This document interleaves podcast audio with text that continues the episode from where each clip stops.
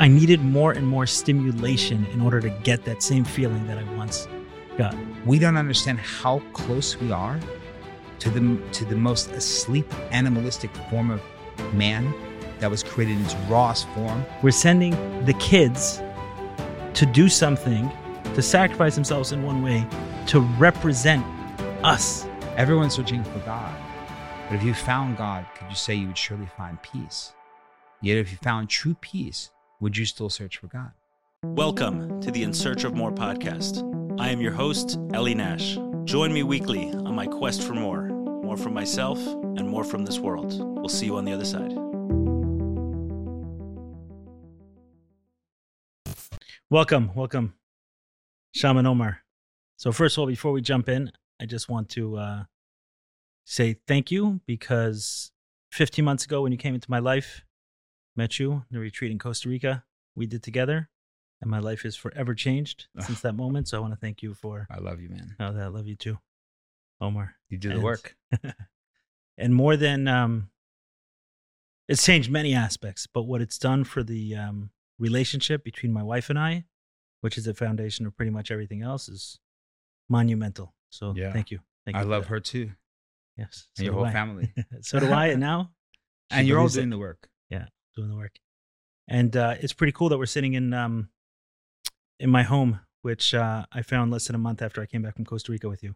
So, and we were in a searching for homes for about two years before that. So it's somewhat serendipitous that we're sitting here for this interview because this would not have happened without that. And uh, a home is a source of blessing. Yeah, yeah. It's temple space. One of the many channels through which blessings come in, come come into our lives is through our home. Yeah, That is Yeah. what I found. Even the home, like ourselves is a home. True. Like we have to be at home within ourselves to even make space to create to be a temple. That's true. Do you feel like you're in a temple here? Always. Yeah. Oh, here right now, hundred percent. Right. And Yeah, yeah. one uh, one within. Well, you've got Yeah. many homes because your life has taken you to uh, traveling around the world, healing people. Yeah, providing spaces for healing. I think that the problem with humans is we start get the problem the the potential problem is that we start to take credit for things that really are that we didn't create. So you may be able to like chant like you can bottle lightning, so to speak, right? You can you can harness electricity, but ignorant is the person who tries to claim that they created electricity. Right. So it's very I'm always very wary of that. Obviously I have a very Don't we talk like that? We say someone created electricity. Don't we say that? Yeah. That's crazy. it's all crazy. That's the problem. and and just because because because doesn't mean that I don't know better. Like just because something's socially acceptable to say, because some you know, it's to me I think it's important that we recognize our field. And so when something is brought into your field, however it's said, aggressively, sweet, congratulatory, however it is, you have to also recognize like don't take credit for something that You didn't do.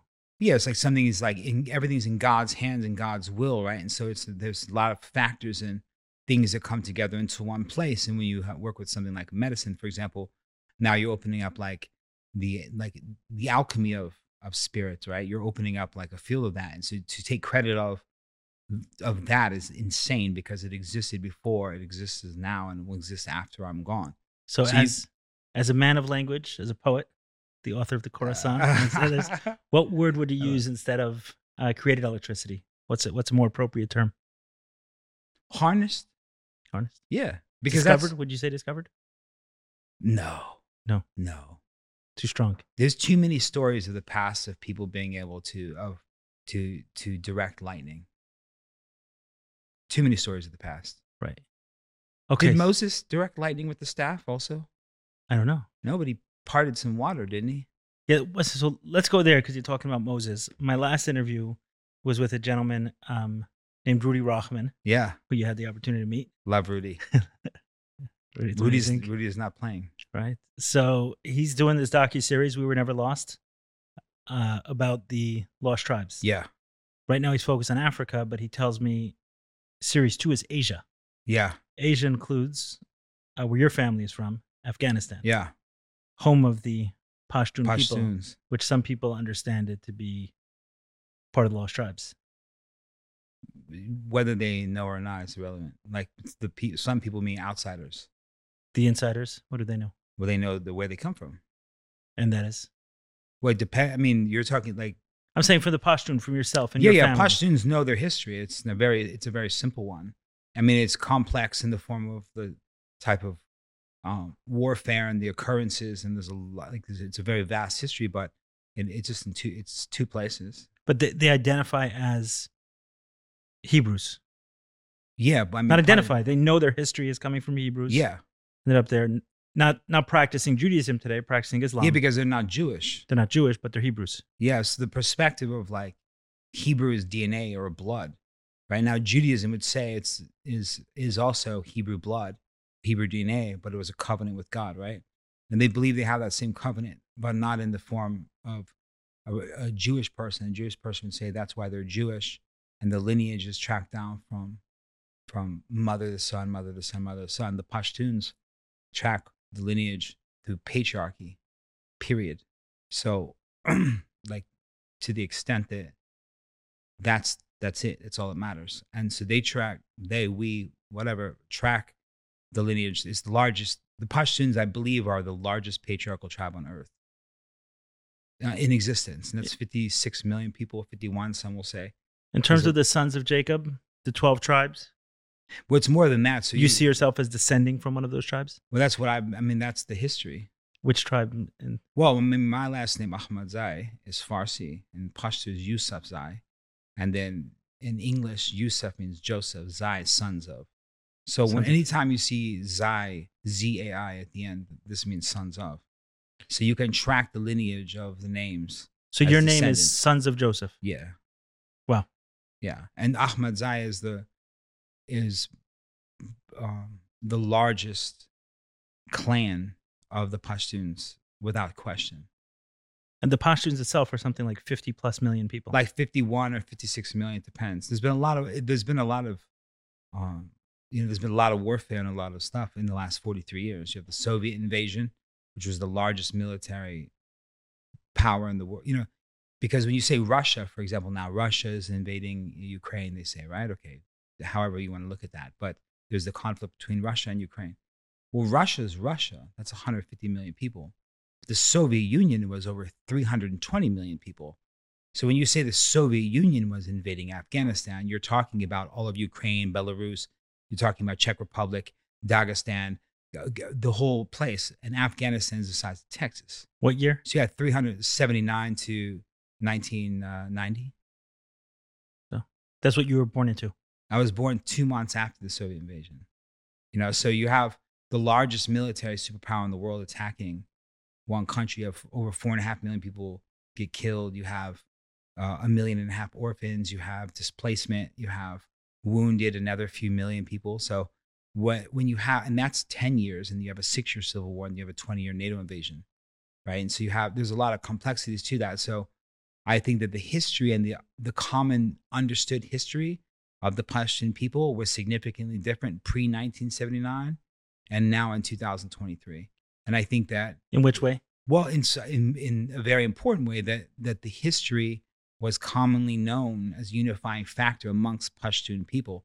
So whereas people would have tribal battles and they would have like generational battles based off of things, um, there was a common commonality of understanding of the history that was known to the princes and the peasant alike. Now, still till this day, you have one, you have many common factors. For example, above any religion to the Pashtun people is Pashtunwali, which are the code of ethics, which Ab- is like the ten laws of You're saying above the Quran. above any religion. Right. Pashtunwali is the No, say even though they're Islam and general Islam, the holiest book is the Quran. For the Pashtun specifically, the laws that guide the Pashtun people, the moral laws, are called Pashtunwali, which is the Ten Commandments of Moses. they're the actual Ten Commandments, the same I mean, ones. pre- yeah, pretty much. And they all are commonly known to track to biblical stories. Understood. Like for exact. For, So, and that's the way it's communicated to to you guys and to your family is that these ten, you called it the Pashtunwali, Pashtu Ali Pashtunwali, that these ten um, laws. laws are the are from the Ten Commandments of Moses. The laws of Moses, Mosiah, like the laws of all descendants of Moses. One of the things I read is that for the Pashtuns, unlike So so Jews circumcised at eight days old. Yeah. Most Muslims circumcised at 13 years old. Yeah. The Pashtuns at eight days old. Is that Yeah. correct? Same thing. unreal? Yeah. Yeah. This is, I mean, you can track like the practices of the Pashtuns directly to Hebrew practices. Now, a lot of Hebrew practices depends on what you look at too, because for example, when Moses, um, when Moses or Musa, Moses came to Egypt and said, set my people free, he's talking about the Hebrew people. So when he, not every single person that was exiled from Egypt to the Holy Land became Jewish, but they're all Hebrew. Right. That's correct. you know? So there's like one thing is like a faith and then so for, so So how are my father is mu- he let's say let's say he's the most muslim person in the world and tomorrow he converts to buddhist it makes no difference because his dna is hebrew. It makes no no difference his Hebrew DNA, DNA or to his Islam Islamic background. it makes no difference what faith he has because his his functional temple is constructed of blood and bone which tracks to hebrew and it's not like something that he, he- there's like it's not something that is disputed so Rudy's it's work, not like a it's not like Understood. so- it's not something that's like oh what if and, and that's recognized across the board within On- Afghanistan. today on certain levels it's not i would say commonly probably not right you have to understand the social the, the circumstances pr- post soviet invasion um and uh, Right, the- you were getting into that. yeah and so there, there's been some but on the on the certain tiers and the upper tiers 100% So for someone like you, a student of history who understands this, you you understand that this is where your background comes from. yeah Yusuf Zai, son Yeah, of Yusuf, ahmed Hebrew. zai right? As you explained. Now the work of Rudy, well what he's also doing. make no mistake about it too please keep in mind that you're also talking you're talking about like hebrew dna but you're also talking about people who are very seriously muslim oh yeah, I understand. Yeah. that. yeah, yeah. and so No, let's I get that. let's recognize their faith in islam but islam means this to be muslim means to surrender to the will of god so muslims on the highest level of understanding means that as soon as you cut from the mother's umbilical cord and take your first breath, you are Muslim surrendering to the will of God through breath, through your breath, right? And but real Muslims, there's a reason why everything in Judaism, including all the books and all the prophets, are Islamic prophets too. There's a reason for that. All the Jewish prophets are Islamic prophets. Hundred percent, Right. All. And if you that. track, if you track when Islam came to Afghanistan, it didn't come. The only country that, in that history, from when the Islamic prophet Muhammad, peace be upon him, you better say, or you're gonna have a problem. Hmm. uh, when when he died, like 638 A.D., and then when he and then when the when the what would become the Muslim army started going east and conquering and spreading Islam, they didn't conquer Afghanistan. They sent inv- they sent invitations for 40, 50 years, asking to be listened to. There was not like some they conquered Persia. They conquered all the way through Arabia, all the way through. They didn't walk in with weapons drawn to Afghanistan.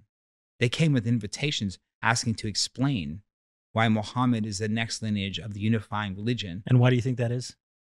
because they know better. They know better than to fight warriors. to fight warriors, but also to if their goal, which they they said that their goal was to unify the children of Abraham, like these messengers of Muhammad came to Afghanistan and spoke with like the highest level. It's all it's been written about plenty of times. It's actually pretty amazing stuff. And don't I I don't rem- recall the whole story, but basically, basically, the representatives of Muhammad, like the, the chosen representatives after his death, invited the Pashtun leaders and cleric to come and listen to why Muhammad is the next. So uh, what were they before? Messenger. Who? This tribe, the Pashtun. What were they before Muhammad? Well, so Because they go back, you like you mentioned. well, in, to- in yeah so the history of afghanistan as a place you have goes afghanistan uh, and, and there's been there's names in between but afghanistan khorasan um uh, there was bactria um there was other names but then then there was ariana and so the the land of ariana means land of the aryans And so you're tracking like two major things. One is these Aryan people, right? Which which had the Upanishad and the and the Rig Vedas, which later became the foundations of Hinduism um, in India, which came from Afghanistan, and that's five thousand years old. And then you have an exodus of multiple tribes from Judea when the Assyrian invasion from the north coming east to a mountain which they later called the Solomon Mountains, which is the Hindu Kush. And you have this merging of of this situation, eh, which became the Pashtun tribes. And so, like, if you see like the name of Pashtun or the Pathan, they track it. Or you say the name Afghan comes like Malak Afghana, which is like the great grandson of King Saul. So if you track like the patriarchal birth, so on, you're talking, you know, everything is tracked from father to son, father to son, father to son. And the and the explanation of that to the Pashtuns is that's how God did it. God chose Abram. Abram did his pilgrimage, became Abraham, the father of nations, of which God said, uh, Your first seed will be the father of nations. Then he had Ishmael, then he had Isaac, and Right. you know, and so on. So that that's the way the Pashtuns look. Yeah, I'm not sure why within Judaism it tracks to mother. So I'm going to research that. Why did it I'm curious. change? Well, it changed with the because Hagar was the Egyptian slave and had Ishmael, and then God blessed them with this with Abraham with another son with his wife Sarah, and, uh, and that's that's oh, so that's where the switch was. yeah, Oh, and from there, obviously I got you. because if there's only one son, then there's only there's one promise from God, and there's one first seed, and that's Ishmael. And then when he's 13, Isaac is born with the wife. So now it has to go through the woman, otherwise the lineage of Isaac and Jacob and so on is null and void. If But it's then what you're saying is that the Pashtuns don't track their lineage through Hagar wives, or Ishmael. no, no, no, no, No, it's through. no. That's Islamic. That so the the Islamic prophet Muhammad tracks himself through as, as a descendant of Ishmael. Understood. and the Pashtuns are through um it goes Abraham, Isaac, and Isaac uh Joseph, sec- second wife, Jacob. Rachel, Right. and Benjamin and Joseph. But there's more Right. than that. There's there's like six or seven, maybe even eight different different uh, tribes that track. There are Pashtuns that call themselves Musael, sons of Moses, and their ideology is very very similar to how the kingdom was looked at between people, you know, like looking at Moses as like, psh, and then other people looking at the books and so on. There's you know, there's always been politics in So when Muhammad invited the Pashtuns to understand Islam, then eventually they converted. They became Islamic. Yeah, the one, the guy, the the main. Is the term converted, submitted? What would be the? Uh, submitted is more, I would say, accepted. Accepted. Yeah, accepted because the guy. What was his name? I can't remember his name, but his name was. uh I can't remember his name. His Pashtun, his name, and then when he accepted Islam, he became Qais Rashid. He took an Islamic name. And and what was their religion prior to that? okay so yeah you asked that question so in the lands of afghanistan right which before was just afghanistan right when when it was khorasan so you're talking about like pakistan was only pakistan since like 1947 when the british were Right. leaving fleeing from their third invasion attempt from india right british controlled india um, some of iran some of the, the northern areas like you know kazakhstan from the north here these all were like one land. And, Okay, so from the times of Khorasan straight through to the time about, let's just say about 1000 AD, um, the main religion in the area was Zoroastrianism. Got it. I'm not that familiar with it. It's a, it's a good one. Zoroastrianism, to sum up, was a man named Zarathustra who, um, who basically received a, a message that there's only one God. So it's a monotheistic religion. the first monotheistic religion, many would say, because his book was written. I mean, some say it was 5,500 years old, five, 600 years before the other monotheistic religions. You can, so it's very old. But the point is, before him, just going back to what we just said, just because he's the first one to say there's one supreme creator right. doesn't mean he invented it. Correct. There was one supreme creator the whole time. And so basically, he received this message They would say he was a shaman, a powerful shaman, powerful healer, right? And uh, by the way, every single story eh, eh, that come through the lands of Ariana or Afghanistan deals with medicines, period. Shamanic medicines, people who are shamanic medicine priests who go on missions, right? And so Zarathustra basically, to summarize, uh, received this download that that there is one supreme creator, and its name is Ahura Mazda. Ahura Mazda means the uncreated one. Here we are down here, and we are inside of the creation of Ahura. Goodness is over here, let's say, which is Ahura, and uh, evil or darkness is over here and it's called Angra Mainyu. And we make a decision, each decision we make in each breath, to go towards the goodness of the light or to go into the darkness. Either way, it will all be sorted out. That's where reincarnation comes in for you to make the right decisions. And um, this, he went kingdom by kingdom and converted this area of the Middle East into Zoroastrianism, of which it remained that way the entirety of the uh, when the lands of Khorasan existed. And simultaneously, you have the largest Buddhist community in the world for a thousand years, headquartered in Afghanistan. Still to this day? Uh, no, No. because of the Soviet. Islam. that's when everything changed. Is the Soviet invasion and then and then the Taliban emergence. Uh, to to you know they were Today. Afghanistan is 100% Islamic. Yeah, I mean, but pre, but pre, you know, the thing is, Afghanistan was in the 50s and 60s and going into the 70s was one of the hippie destinations in the world. People going to Marrakesh, Casablanca, they were going to Afghanistan, Kabul. You can see videos from the 60s and 70s, like no one's covered, it's open, and uh, because it has thousands of years of accepting other things. We have the largest community of Buddhists in the world for a thousand years. Everyone's Zoroastrian you have the emergence of many variations. You have the, per, the prophets like uh, Rumi that were born there during the, these accepted times. You have m- countless others that create religions that go to other places and they're called that. Rumi is Islamic? Rumi is from Afghanistan. Is he Islamic? Yeah, he's Yes. a Sufi. Okay. Even even Sufism alone, Can you So- explain Sufism as a. no problem. So what happened when the It's great. I'm getting a crash course on stuff I didn't well, learn it's in good. yeshiva. It's all good stuff. That's I the love thing. it. We have to understand where things come from. So, so when the when the Prophet of Islam Muhammad dies, uh, I think 638 A.D., the in the what would be the invading the the the Muslim Arab armies came east, right? Start conquering, telling people ahead of time, don't want to be like them. You better clean house and accept what we have coming, or you're going to die.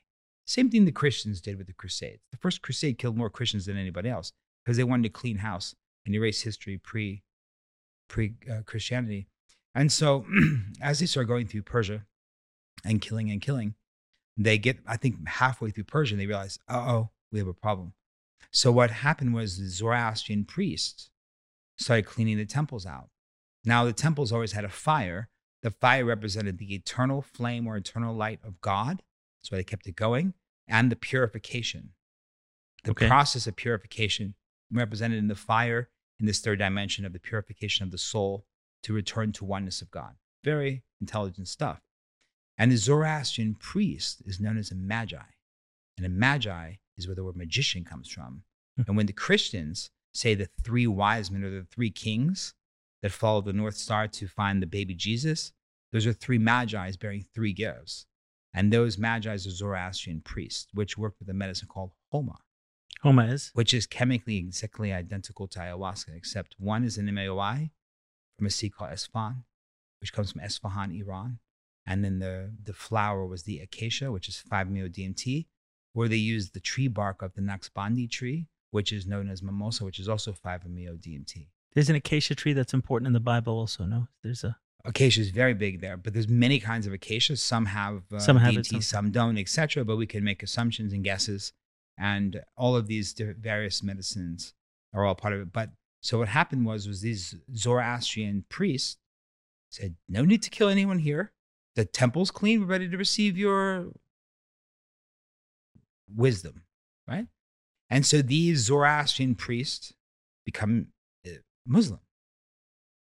Within about 80 years, is the many years? less than 80 within 80 the writings that would later be known as Sufi writings were emerging in complete form, meaning books. Okay. So, as Sufism, which is Islamic mysticism, beautiful stuff, um, is basically the foundation of the Zoroastrian teachings, raw, injected into Islam to take you to the same place. Fascinating. Similar to how you would say that the the Kabbalah, like Kabbalah, is mysticism to Judaism, or a lot of the Christians would say Gnosticism is the mysticism of Christianity. And so Afghanistan Are there Sufis today?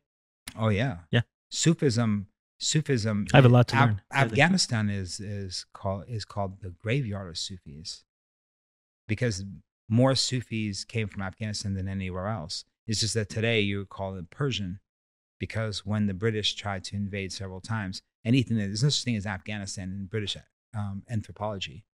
They say they say Indo Persian. They say Indo Persian. Well, here's India and here's Persia, and in the middle is called Afghanistan.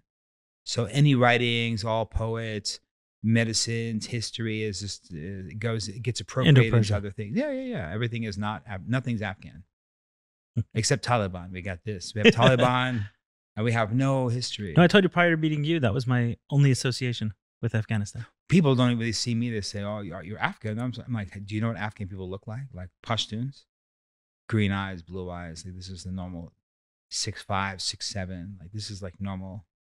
I was like, I'm the shortest guy in my family. I have the same problem. You're the shortest guy in your family. You're taller than me, though.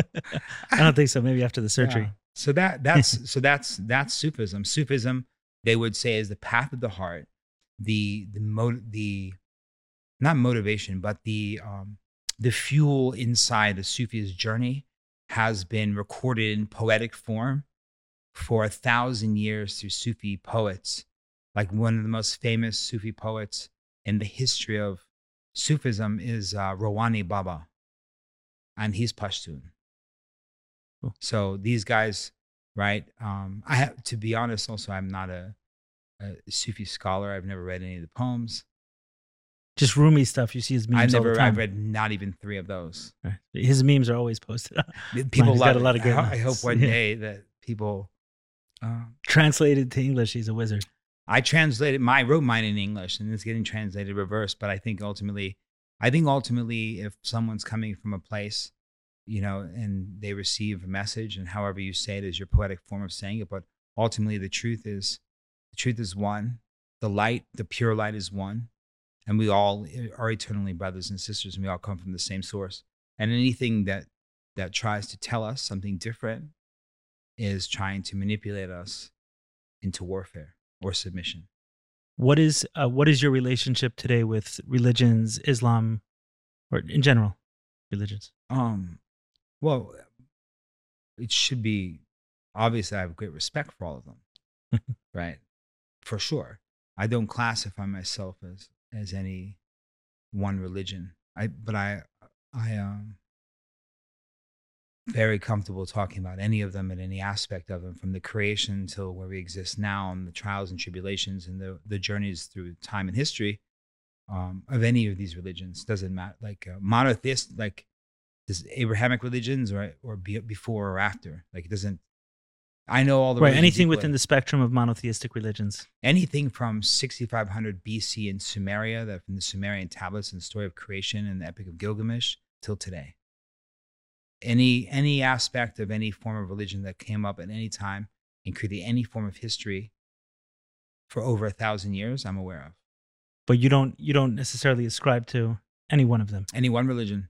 Yeah. No, no, I don't. But um, to me, and I mean no disrespect to anyone, but to me, like if you look at the monotheistic religions, it's like a bunch of people jumping in a pool and then drawing lines, like taking rope and saying this is the special area of the pool. This is special water. And I mean that specifically and most specifically with anyone who believes, um, anyone who believes in the divination of Abraham. Saying once it's monotheistic, there's there's if you message. believe if you believe that that God, the creator. Now that's the, that's the problem though. I think a lot of people think God the creator of man as opposed to God the creator of the universe. I think that we're thinking too human. I think that if we understood the scale of creation itself, we would be more humble and we'd be more understanding of each other. See, it's way beyond humans. I think that we think like this, like we are we're we're in the state of the animal of man. Yeah. We are we are a bunch of animals acting super tribal. You look like me, he looks different, you know? Turn off the electricity. Let the dark winter happen. Let the let the cyber shutdown happen, right? The great reset plan, right? Let let that happen. Within 2 weeks, cannibalism is going to be all over the place. That's how we don't understand how close we are to the to the most asleep animalistic form of man that was created in its rawest form before the light of the creator came. When we were just literally uh, we're building little temples this big on stone and we were eating raw meat and we were trying to create fire. We think we're so far but i look at the, the world and like inside of us as one and we are one f- inch from going right back to the Stone Age. We have not developed. We have created lots of things, but spiritually, like inside of us, we are we are eating meat right from the bone when the animal's barely dead. You know, what comes to me when you say that is uh, what happens in Florida uh, right after a hurricane. It's the Wild West. You know, in that hour after the hurricane passes until the police respond, it's every man for themselves. It really is. Look how quick that happens. like this. And that's what they, you know, like we, you know, we, uh, we have like any property or anything I have here, I know that we need our own people. yeah. There's like your, your Yeah. own military has to protect because during that hour there's there's no rules. And I, I understand what you're saying. It's scary to think that yeah, we're sophisticated and we're developed. Yeah. We're a lot of us living in fear of going off the rails and The doing per- what we the- but we would if we had to. it's all in perspective because the once once four or five different people knew which rocks to scratch together to make fire we went to the moon. What's the di- what's the di- in perspective what's the difference? We can create fire anytime we want. Now we can stay warm. Now we can um now we can cook food. Now like it's like oh my god we've created a whole new world just with fire alone look at when we created the wheel or recreated the wheel you know, there's many things in history that make us forget and progress. And the problem is most of the stuff that we've quote created that we like to pat ourselves in the back as being so much more advanced than everyone else doesn't exist. You can't touch it. Give me an example. You're looking at a screen and we're creating Facebook, Instagram. Oh, we created this cryptocurrency. We created a bunch of stuff that doesn't actually exist. That if that, that doesn't, it's not even right. It's you not can't even brick. touch it and but somehow we it's pixels on the screen. yeah it's literally it's literally lakes in the desert it's a mirage It's a mirage. it's a mirage with energy behind it of people you can't see which in essence are nameless entities It's um I mean you're speaking to someone who spent way too much of his life watching pornography. And right, it's totally a mirage, right? It's like this painting someone put in front of me that I feel is uh treating my loneliness and it's doing nothing. yeah and and this is another form and it can go and trigger like the animalistic right the primal energies and you uh, and then you release and then you turn it off you go about your day right but then like just like a cocaine addict or anyone who needs to use Yeah. something to suppress or to set to overcompensate on other things the increments of the the, the the the increments will either increase in length and the time will decrease there's a formula Yeah, I say it all the time about addiction. You see it escalating uh, either in frequency and intensity in some way. It's going to it's variety. all Like with with pornography, that's what it is. So I'm gonna watch it more frequently. I'm gonna need more variety in order to get the same. There were times I had six videos on the screen at the same. You know, Really? I- yeah, yeah. what kind of Oh, I was an addict. Yeah, yeah but but you're And just then trying the to see how much you intensity. could consume I just needed the this I needed more and more stimulation in order to get that Wow. same feeling that I once Yeah. got. So it's like how many screens can I take and watch it all at the same time and somehow take that in? And the other is Wow. the And you couldn't actually watch it all. Of course you can't watch all at the same time. But three seconds point. here, three seconds, you know, like that. It's a it feels like I'm doing something Wow. more. Okay. That's like yeah. me that's amazing to to even that's think. Serious. Yeah, yeah, yeah. That's that's. oh, I was seriously sick. I don't Yeah, but I didn't. That's that's like that's like serious intensity level. Oh yeah. Yeah, it's like someone who cuts themselves, and then one day they're gonna really cut themselves. It's just like someone who does um, starts off with a bump of cocaine in the club because they heard it's gonna make them more sober.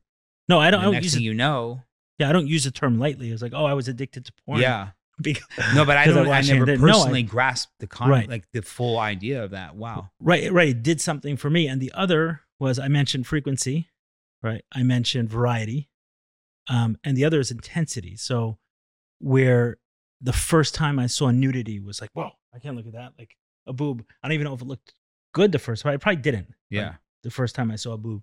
But then afterwards, like where it keeps going, like more and more violent, more and more um you know, they say I heard someone describe it as like a lot of porn is hands-off sex.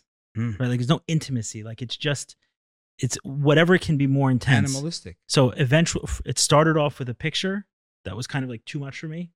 And eventually it was just, Yeah. you know, Even look at the way that the body parts are being exaggerated. Like when breast implants first started, like then it's like bigger and bigger and bigger and bigger and Yeah, bigger and bigger enough. and bigger. yeah. Look at the asses, at bigger lips. right. Saying all that it's it's because it's nothing. Look at me, look at me. Right. You're saying it's because it's nothing. It's all it's Oh pixels. no, that's real. You have it's real in do it. something, but it's not But a I'm real saying- ass Yeah, anymore. yeah, it's not real in that form, but it's real in the form that people will actually modify themselves to get the attention of others. Right. Whether to to be seen from something, but then they're missing something inside of themselves. So it's like it's like a child who would rather get any attention from their family, so they do something bad because Right. it's quicker to get the attention and do something good. So you said something earlier in the conversation. It's a thread I want to pull on. You said that we have not developed spiritually. We've done a bunch of stuff. We have not developed spiritually. What would that What would that look like? As someone who's devoted their life to helping people do that, what would that look like? Well, it's a never-ending thing. There's no, there's no like congratulations, you did it. Like it doesn't matter how many times you drink ayahuasca. It doesn't matter how many days in a row you pray. It doesn't matter. It's like it's a constant thing. So I feel like if we have a, if we're still breathing, then when there's a mission, there's a reason, right? And so you can't. Um, in my, I don't even know if it's in the book. I wrote this thing one time that says, Everyone's searching for God. Oh yeah, it's called In Search of God. It's in the book. Everyone's searching everyone's searching for God. But if you found God, could you say you would surely find peace? Yet if you found true peace, would you still search for God? And there's no answer to that. It's a question for you to answer for yourself and for me to answer for myself. it's definitely a question for this podcast. And to me, the more. difference is, is what's the difference? right. Would not the highest understanding of God be the highest experience of peace or the highest depth of peace? Not in the form of nothingness, in the form of wholeness. Not going into the abyss where there's nothing, going into the ether where it's in oneness. So you believe it's possible that if enough of us did that, what you're describing, where there was this continuous um, thirst and acting on that thirst for for God. Yeah. Let's, let's use that term. That we would get to a place that the electricity can go out. There can be no police in the streets, and we'd have peace. to a certain extent. The problem is humans are involved, and humans are different levels of evolution. So, like, if you track the, it's I think that if ten percent of the people woke up, it would inspire the other ninety, lead through inspiration. Like the, for example, when you have like, if you talk to somebody and if I just heard something last Wednesday and I start trying to like convince you to come to my workshop, like this happens all the time. Someone hears about something one day and then all of a sudden they're going to hear about this oh, Zoroastrianism, right? Right, Sufism. And then all of a sudden they're going to Google Sufism, watch a couple YouTube videos, and then want to do a workshop on it next week. Okay. Hmm. if you're even slightly awake, you can feel that they don't like you're not going to feel any depth. Now, you may go because you're inspired of curiosity, but curiosity alone is not going to lead you into a right place. It requires a certain level of embodiment to even be able to house the space for someone to feel something, right? And so, anytime you meet someone who's like a devout Muslim or a devout Jew or devout Christian, you can feel a goodness that's awakened within them, right? You can feel it, right? And so, whatever format they use to get to that place, if you were to get three of those people in the same room, there is a goodness inside of them. There's a certain substance that they will feel inside and that connects into that which cannot be seen, which they would refer to as God, right? You're saying truly devout. Yeah, tr- truly experiential alone, because a lot of the most people who are very devout are devout through fear. Like the fear of hell makes people not speak up. Like the fear of being, there's one is like that is the- hell for me. A place where we can't speak up. But go ahead. Me too. That we yeah, we accept hell every time we stay silent. I wrote this thing one time it says, What is what is the harm done by he who possesses evil, yet does not harm another? Yet what is the harm done by he who knows his light and does not share it? A lot. The doctor on Which the plane. Which one's worse? Yeah, the doctor on plane who ignores a suffering victim. Yeah, The person who doesn't speak up when they know that when they know the answer. children are being taken advantage of, whether it's in a Vatican, in a mosque, or in a yeshiva, right? Don't speak up. Now, the question is why? Is it fear of hell? Or is it fear of being kicked out of the tribe which you identify with? That's the problem. The problem is, is That's that why you don't identify with the tribe. No one can kick you out. No one can kick me out of anything. Right. I'm, I'm invited everywhere, right? And that's because they know that I sincerely accept and appreciate. You know, we have basic understandings, and if, as long as there's a basic understanding and a format between, you know, what I understand God to be in the highest form, and that, then we're then then we're in the same. Then we are speaking of the same thing in different languages. Shalom, peace. Salam, peace. What's the difference? The. But let's wage wars about it. You know what I mean? right. Allah. There's like, fuck Allah. Man, do you know you just said fuck God in Arabic, right? Like, Right. what are you talking about? They're talking about the same God as you. You're you, these guys are Muslim and they believe they believe in Jesus Isa, and you're saying like it's just like the here's Got to make sure no one crops Let me ask. Let just me that. answer. Let me answer your question. You got to make sure no one crops just at three seconds. Well, maybe we delete that or don't. or don't. But Can let me up. answer your, the one question you said even uh, deeper. The thing is about religion is whether I believe in one religion over another or not is literally completely irrelevant to the truth and to the future of humanity. That I know for sure. Because my internal belief in one over another, any form, is irrelevant, just like any one person's. By the way, you know Judaism doesn't believe that it's the only religion. I didn't know. I didn't know no, that. Judaism Judaism believes there's one God. yeah. and that there's a people, the Jewish people, who've chose upon themselves to be messengers for sharing this.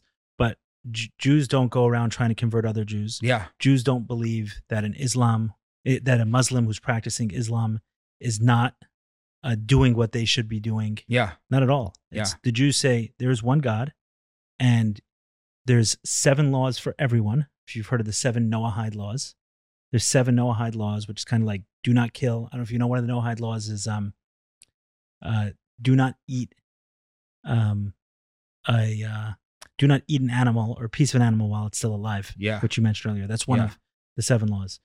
No idol worship, right? So there's seven laws. This is the seven laws which of is all mankind. meant to take us to a higher ascension away from the animal of man into the human, the animal aware of the spiritual, the eternal life. Correct. within. But for all Jews, there's the 613 commandments. Some people say there's 613. There's way more than 613. There's 613 commandments, but there's books and books of laws. There's a law on which shoe to put on first and which shoelace to, to tie. yeah, Yeah. So there's many more than 613. I can assure you of that. But the, the Jewish way is is, that saying in the midrash or that's in the? halacha, it's called. Okay, and you know some of it comes from the torah and some of it comes from rabbis who, you know, for example, prayer. What is prayer? Where did it come from? So the concept of prayer probably exists biblically, but the words of prayer that Had to be recorded. yes, someone recorded at some point and they say, okay, this is this is going to be the the the prayer that we say.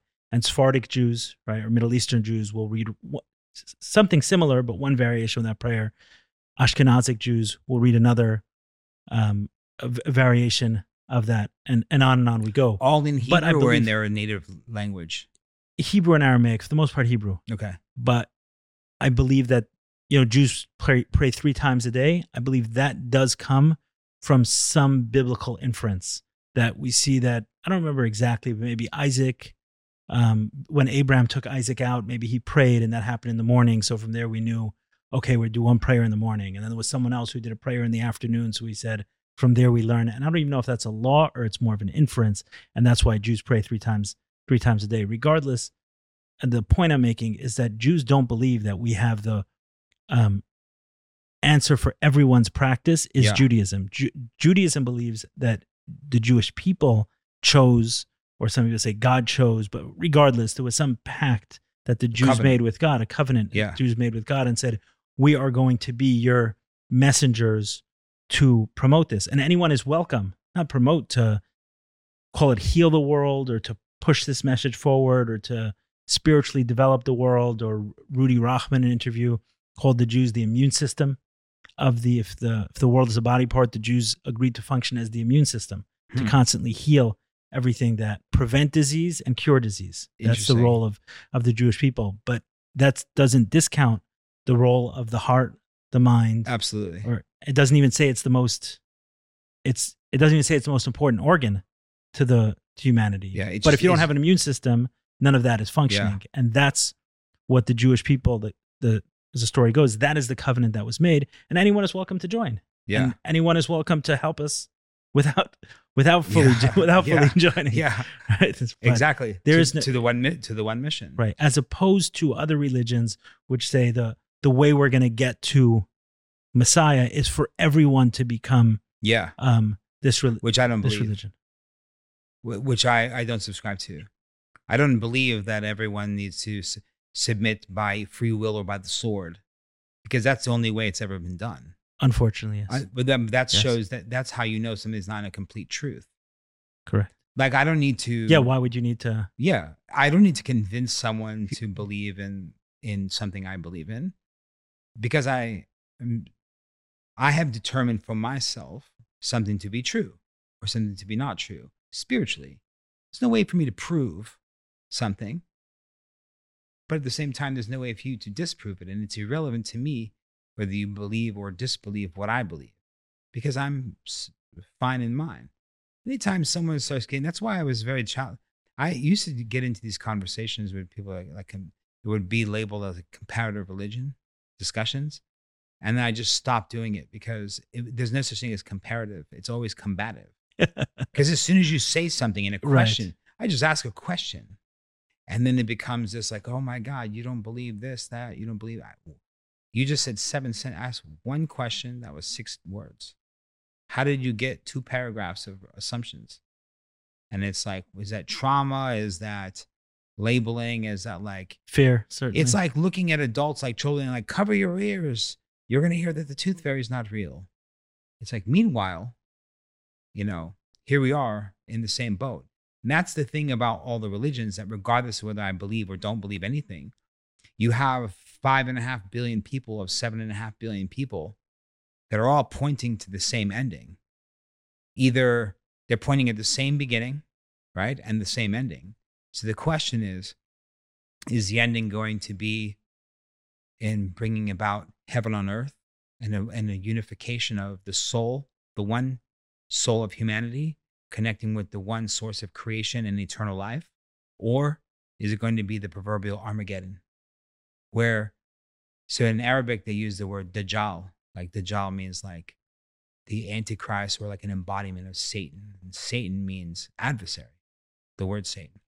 In Christian Judea, in Christianity, they like to paint the pictures, you know, like they, you know, Satan. But Satan means adversary. And so you could say adversary of what?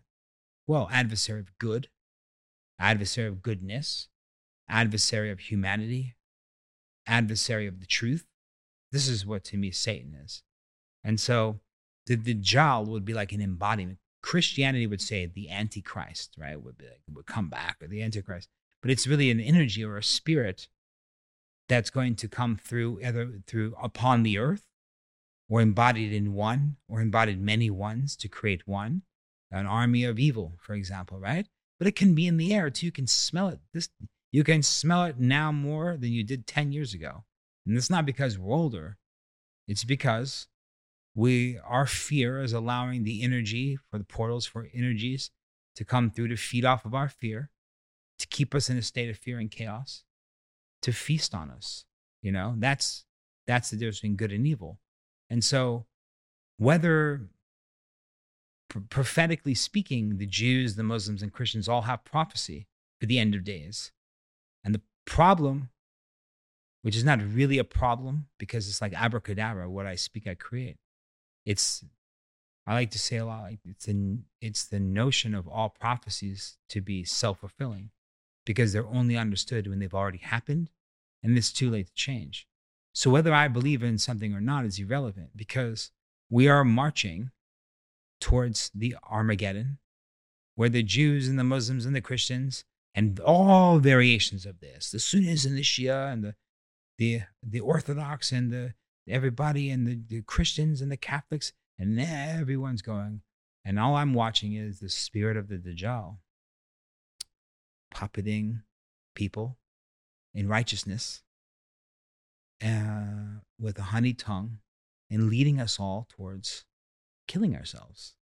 Because it's not going to be one person like a Hitler who's going to, raw. I don't think so. I don't think it's that. You don't think that's the next? I, I think that can happen, but I don't think that's what happens.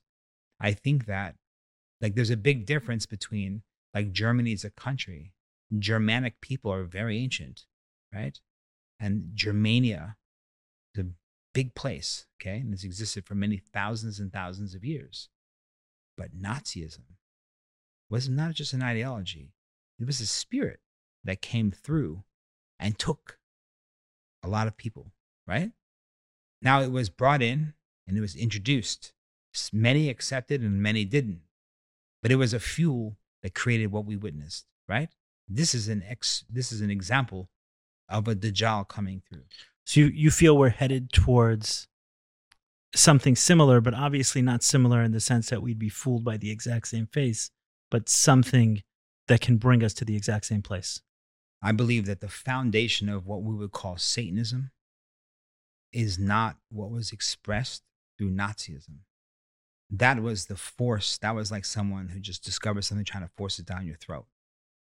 You know, the the the, the truest form, the purest form of Satanism is to get people to, to sacrifice their own children. Exactly. To sacrifice your own child like in the temple in, back in the day, back in the day, it, in the time when there were when the in the kingdoms were, were were split up. Before you know the thing is like in Canaan in the history of what would be the Holy Lands Canaan was a very vast place. There were many many many many many religions. And the thing was that there were a lot of different religions that were dedicated to a lot of the different ent- beings that we would refer to as the collective Elohim. And there was the Yahwism, for example, and there was many different deities from many different smaller kingdoms, right? Uh, but there were also very evil ones. Like there was there was temples of Baal, and there were and there's Magog. There's many variations of that would require child sacrifices, human sacrifices, right? To for the priests, right? This is what they would require. And we think of it as like people coming in and grabbing children, like armored people grab, not my daughter, and grabbing them and oh, his parents. No, they were like, please, please, mine, please look my child, right? And then they were like, wow. you, yay, and they take the child and put him in the sacrifice, right? This is how it happened. That person was the VIP for the week. Oh my God, we're going to have them come to our house. They're going to bless us with their house. Oh, for dinner, right? And this was this is very old and happened for a very long time. I saw something about this. I don't know if it's um correct. Maybe we can have someone look it up. Uh, like That Oh, we have fact checkers here. Balenci- Balenciaga, if you break it down, is Bal Aga, which means something. Yeah, yeah, yeah. But it means so Bal is that same. Yeah, B A hyphen A L, which is interesting because when I heard when I met you and your brother Haims V, um, and he was saying the Baal Shem Tov, I was like Baal Shem Tov, and then I saw Baal, I was like, oh my god, And in Hebrew, it's master. yeah. Baal Shem Tov is I, master, I, I I quickly found out right after that. master of a good name. yeah. yeah. but but again, you know, in the temples of Baal, they're like Master, can you? You know what I mean? This is a, and you can call anything Master, and you can call anything anything, but but the point is, is that No, it wasn't. It was being called Baal Shem Tov means the master of, of a the good, good name. name. So Yeah. he had a good. No, no, yeah, let's clarify that. I'm I'm clear on that. I I quickly right after right, but when you heard that, I- like, who is this person? You're I heard about? Bob, but I but it wasn't when I saw the name written. I was like, hold on a second. And and you feel that today there's a form of child sacrifice going on. I felt some of that. I felt some of that, um, especially towards like a year into COVID, um, when I- saw many parents who were not wearing masks sending their kids to school with masks, and not sending their kids like upset if other kids weren't. Upset if specifically if my the- kids weren't and I was I was I'm watching this um called virtue signaling or whatever you want to call it. I'm, I'm watching parents go to dinner at night. So the parents are hanging out, the same household, and those two parents, no masks, eating together indoors, everything. And those same parents sending their kids the next day to school, sharing the germs from the same household, which we just met with last night and we'll meet with Yeah. again this weekend, and they have to be masked sitting with each other. And I'm like, holy shit, what are we doing? We're putting, we're sending the kids to do something, to sacrifice themselves in one way, to represent us. It's crazy. I had to take my children out of school because um, they wanted my three year old wearing a mask outdoors in Miami heat. And I said, "You, you, you've got to be kidding in Miami, this." In Miami, in Miami heat, it was. I was living in New York at the time. This was. I'm not even talking about the beginning of COVID. Yeah. I'm not talking about when everyone was afraid and no one knew. I'm talking about at the same time period when parents, the restaurants were open in Miami. You want to get me Parents were fired up? Let's talk about this. Yeah, parents This is parents, were getting, to. parents were getting together. I'm talking about not 2020. I'm talking about 2021 That's amazing. in the school year, right? Yeah. September of 2021, Yeah. when the school year started. It's 100 degrees in Miami, and my three year old kid is going to school and wearing masks. And when I said, Do we really need this? But I went to We the, really I went this. to the Amazon. The parents, parents are pushing on I this. went to the Amazon. and there were masks. I went to the Amazon. Okay, as soon as we landed in Peru, they said mask. Now I was like this. I don't have a mask. I just put the, the it's down on my chin and I have my ears and I have of course, but not this. This I have my shemagh p- cover, and if they if I I go double cover like Pashtun like shh, you know. So if you're gonna make me pretend this fear is real, I'm gonna give you another fear that you have, so you can process your own stuff. You know, it's all about progress. And they said, Sir, you have a mask? I said, Yep. And I just show my ear. They go, But that's one. You need two masks. And I'm like, What? They said, Yeah, in Peru, there's mandatory two masks. Now, mandatory two masks. Why? Because at one point, uh, Dr. Fauci said two masks are better than one. And certain countries just made it law Wow. everywhere. Now, keep in mind, you're in, you fly to Lima, then you fly to Iquitos, and then you're going, you're in the jungle. And there are women walking, carrying baskets of food with kid strapped to the back with two masks on their face in the Amazon, 100 degree weather. There's no one, they don't even know one person that got COVID in any way. In 2022, Wow. because the government's never said you have to wear two masks. In the Amazon of Peru, two years into the pandemic, two years. Okay, it's clear we'll both get ourselves fired up if we go here. This is Were you able to look up Balenciaga? Balas. Yeah, Baal is King. but his uh his maiden name. So designer name Yeah, Christian, uh, Cristobal Balenciaga. Okay. So he comes from a lineage Okay. of so he comes from a lineage of satanic worshippers. So does the new king of England. Okay, so just in case the king of picked up- England's uh you know, the Windsor bloodline is Germanic. They're not even the same. And then King Charles has you can go watch his interviews where he's talking about how he's the descendant of Vlad the Impaler and he spends his summers at Vlad the Impaler Dracula's castle. Is that what is it? Okay. Right, I don't know anything about this. Well, we can look that we can look that one up too. We can we'll go down a rabbit hole too. Right, you got one. I'll fact check one thing. Fact I wasn't fact checking. I Just was fact I was looking King something up. Charles, Dracula. I was looking, but for for those of the audience didn't pick it up, Baal and Siaga broken up is Baal is king. for a reason. Right. Right. and the that's the thing. We keep like, oh my God, can that be real? Oh, oh, there's a. And you're saying where did it go? Meaning these thoughts were there, were in the population. Where did it go? I believe that the third dimension is the intersection of light and dark, and has always has been. This being the third dimension. This is the third dimension. The world we live in is the third dimension. The third dimension is the five senses perceived reality. So you see, to to put this in in very um, concrete Cain killed terms, Abel. Right? It's been immediate from from day one. You see, the biggest challenge now is that we think we've developed Yeah, and we haven't moved an inch as far as we've gone, we've gone back. You think we've gone back? I I know we've gone back. Back from when? We've gone back. We are. Well, give me the starting we, are- point. We are we are inside of a cave where the handlers have taken the plastic stars and put them on top of the cave. And we look up and think we know so much. We haven't even seen. I have like Well, to make it very concrete, right? I think you're right. I think anyone listening to this can can agree we're told that if the so power smart, went out, we're told we're so much more advanced that we believe it. We have forgotten that we have forgotten. They have made us so smart that we're so ignorant because he just told us we are.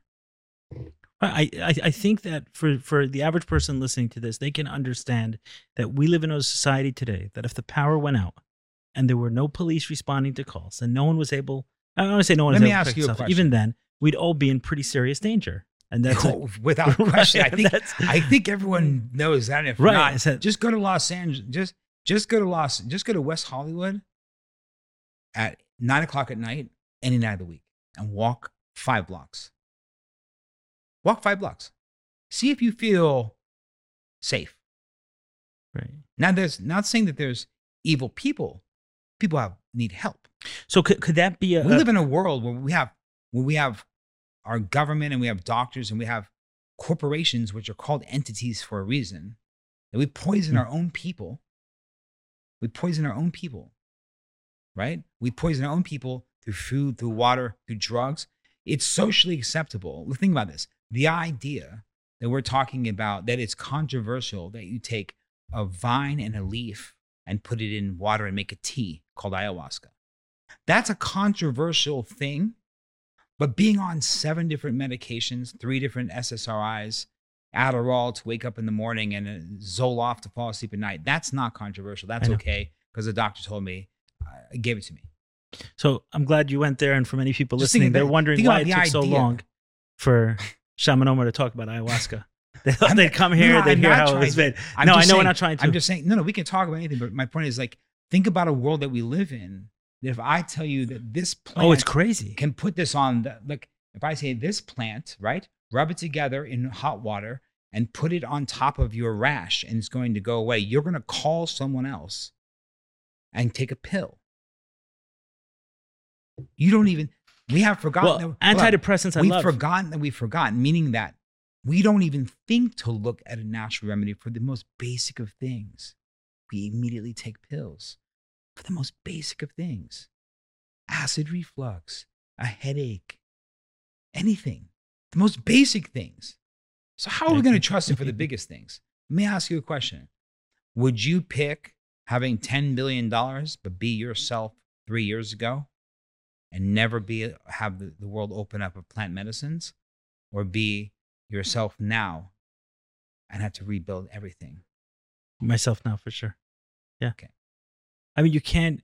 You can't even. It's not even. A, it's not even a close thought. no, right? you can't put a um a price tag. Can't put a price tag. I can tell you. But the price I'll tag, tell you here's the something. thing though, there is a price tag. there are people I know. The price tag is the perception of possession in in the third dimensional reality, which is what the genie does. The jinn is the genie. It can create. The, would you like a kingdom? Would you like a hundred wives? It's all just an illusion, but in return, you sell your soul. And so the truth is, is that when we find peace within ourselves, there is no price for this. And that is something that how many people do you have to find to meet another person that has that? But the thing is, as we find it, we start to attract. Look at the people you're surrounded by. Right. Look at all the people you're talking to. Right. Yeah, you- you're you we become more and more saturated by these people. Everyone I meet is either has that or one step from because they're one ceremony away. There are people I know who've suffered tremendously for many, many years, decades. And they said it's all worth it, literally all worth it, because of the awareness they received from one ayahuasca ceremony. And what they're saying is that I'm thinking of one person in particular who went through a very difficult life, but specifically three years of absolute hell to the point of contemplating suicide multiple times. More than contemplating it, because it was discussed with me multiple times. So it was way past contemplating it.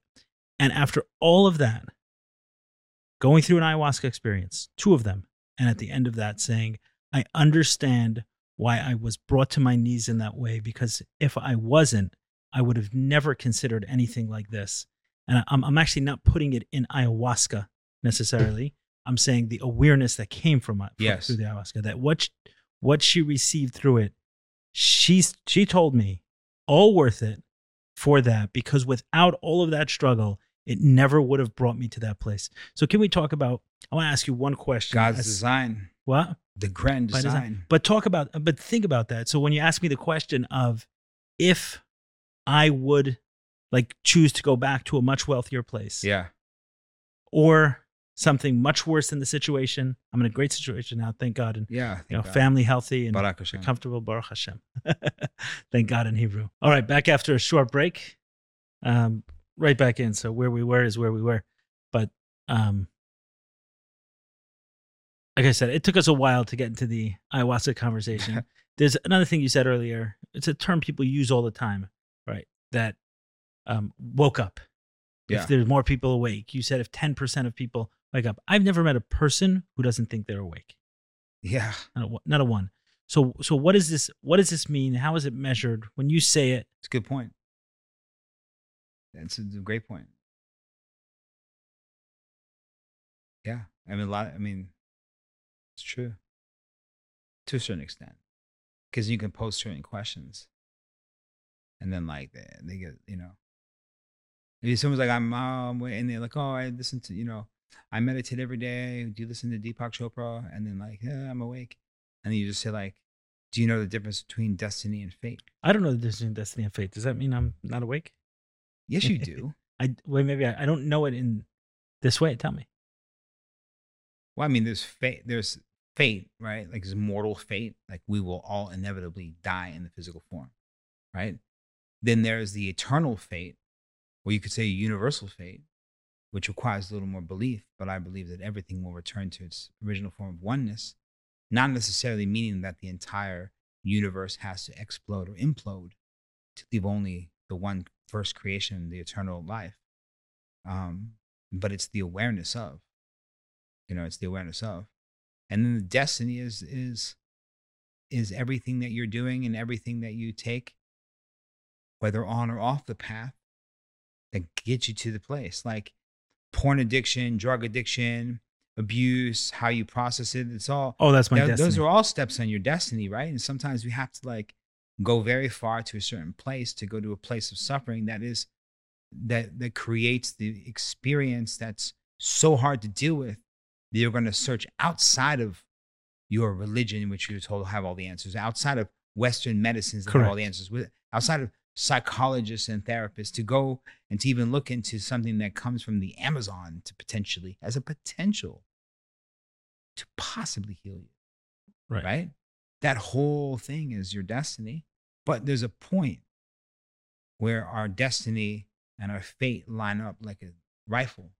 And we realize that there's one thing to do. And that's where we meet other people and we can see how awake someone is. When you realize I'm here for one thing. Like I am here for one thing. How would you define that? I'm doing it. I mean, how would I define it? You can just say, "Watch me." You can say that. Just like yo camino lo que canto, like I walk where I speak. You know, you keep. Do I get distracted? Do I like this? Do I, do I like to watch the show Vikings? Do I like to watch Peaky Blinders? Yeah, okay, great. Hmm. These are all just like mi- like minor. just, Do I love pizza? Okay, great. But d- am I like possessed by any of these things? You know, no. But are we supposed to enjoy ourselves? Yeah. But at what point do we? At what point are we trying to celebrate life? At what point are we celebrating the awareness of true life? Right? Like, at what point are we like celebrating an awareness? What and, and we get so excited about something that we stop our own journey. That's the thing I I notice a lot with people when they go on these paths. Right? They start their path of awakening, which is which really is the next step from healing. Like once you've healed, then you still search. Now, Hmm. what are you what are you doing? Yeah, there is a, there's a corner that's turned where it's first about fixing problems and then it's about possibilities. possibilities, connection, deeper understanding. To one of my brothers born, he Ofusu, he he's like one of the, like, the great men I know, like my brother. Um, he said, I spent my whole life trying to understand the Buddha's teachings. Because after my first ceremony, I understood the Buddha's journey. Wow. Wow. He's also like Hmm. one of the most prolific poets I've ever met. Amazing. You were saying um, that we're a lot of people who start the journey of awakening where they get lost. One of the Yeah, well, what, occupational yeah, what happens? Yeah, yeah. What happens is people get so excited to like know something, and and then they compare themselves to like everyone around them. So like they're the smart person in their circle, and uh, they just like go into teacher mode as opposed to like, you know, it takes a long time to know something. Like you can't just like it's like someone who just discovers something and wants to run around preaching it. So how does that jive? You know, the Talmud it says if you know, if you know Aleph, teach Aleph. Meaning if you know A, teach A. If you know B, teach B. Yeah. So how do you? How does that jive with the importance of saying like sometimes I got to talk even though I don't know, um, even though I you don't know You can everything. say you don't know. So okay, so that's what you mean is someone who learns A and then runs around screaming that he knows the whole alphabet. Yeah, like I don't know the an- like we don't know the answers to a lot of things. Like the quickest way to the quickest way to to humble someone who thinks they know everything because of one religion is to ask a question. There's there's I have like mm, let's say 11 of them. There's 11 questions that I can ask at any time that I know you don't know the answer to. You know how I know? Right. No one has ever known the answers to. I don't know the answer to. It's impossible to know the answer. One of the best ones is at what point does the seed of the Adam, does the seed of the father go into the womb of the mother and spirit or the soul goes into into into the union? Now no one knows the answer to that, but every religion has an answer for it. So an imam will say the answer is according to Islam. A priest will say the answer according to Christianity. Uh, a rabbi will tell you the answer according to Judaism, right? But no one knows. I'm thinking like even within Judaism, they say two Jews, three opinions. Like I've heard something about. That's a good one. I've heard something. Is that is that uh, known? Oh, now you know it. I'm going to use it, and I'm going to be like, you know what they say? Two Jews, three opinions. Oh yeah, yeah. And the Jews are going to be like this. Well, the the reason they say that is because the Talmud, which is like the personality Yeah, of um of the Jewish people, right? The Torah is uh, the story, the teachings, the essence, but the Talmud is the like the, the written path where all of halacha, where all of a lot of medrash, all of it comes from the Talmud. The Talmud, what it is, it was um, communicated orally for years, which was stories, teachings, how to interpret things. Like, for example, um, milk and meat. Where does that come from? It says in the Bible, "Don't cook a calf in its mother's milk." Its mother's That's milk. what it says. Don't cook, cook a calf in its mother's Yeah. milk. And then it says something similar again, and then a third time it says it again. and then rabbis who um, the tradition is that Moses gave the Torah and then a number of different principles of how to extract the information from the Torah. So then rabbis use these principles over over years and argued over what does this mean. Yeah. So some may translate it literally. You cannot take one calf and cook it in the milk of its mother, and others say no, you can't do it in any yeah. case. And then because there's three, it's repeated three times, and the Torah never repeats itself for no reason. Say there's something to learn about it from each one. So I- I, know one of the things, for example, is that because it says it again, you're not even allowed to benefit from it. So a Jew is not allowed to sell milk and meat together. Is not allowed to give their dog milk and meat together. Hmm. So anyway, my point is, without I getting didn't know that last part. yeah my point in, in getting into this is that uh, the talmud is kind of the stories Yeah. of the the jewish um it's like the, the stories the teachings how we the halacha means the way all of that comes from the talmud eventually it was written down there were certain rabbis who said hey we're not going to preserve this if we don't um if we don't write it down so they did so Yeah.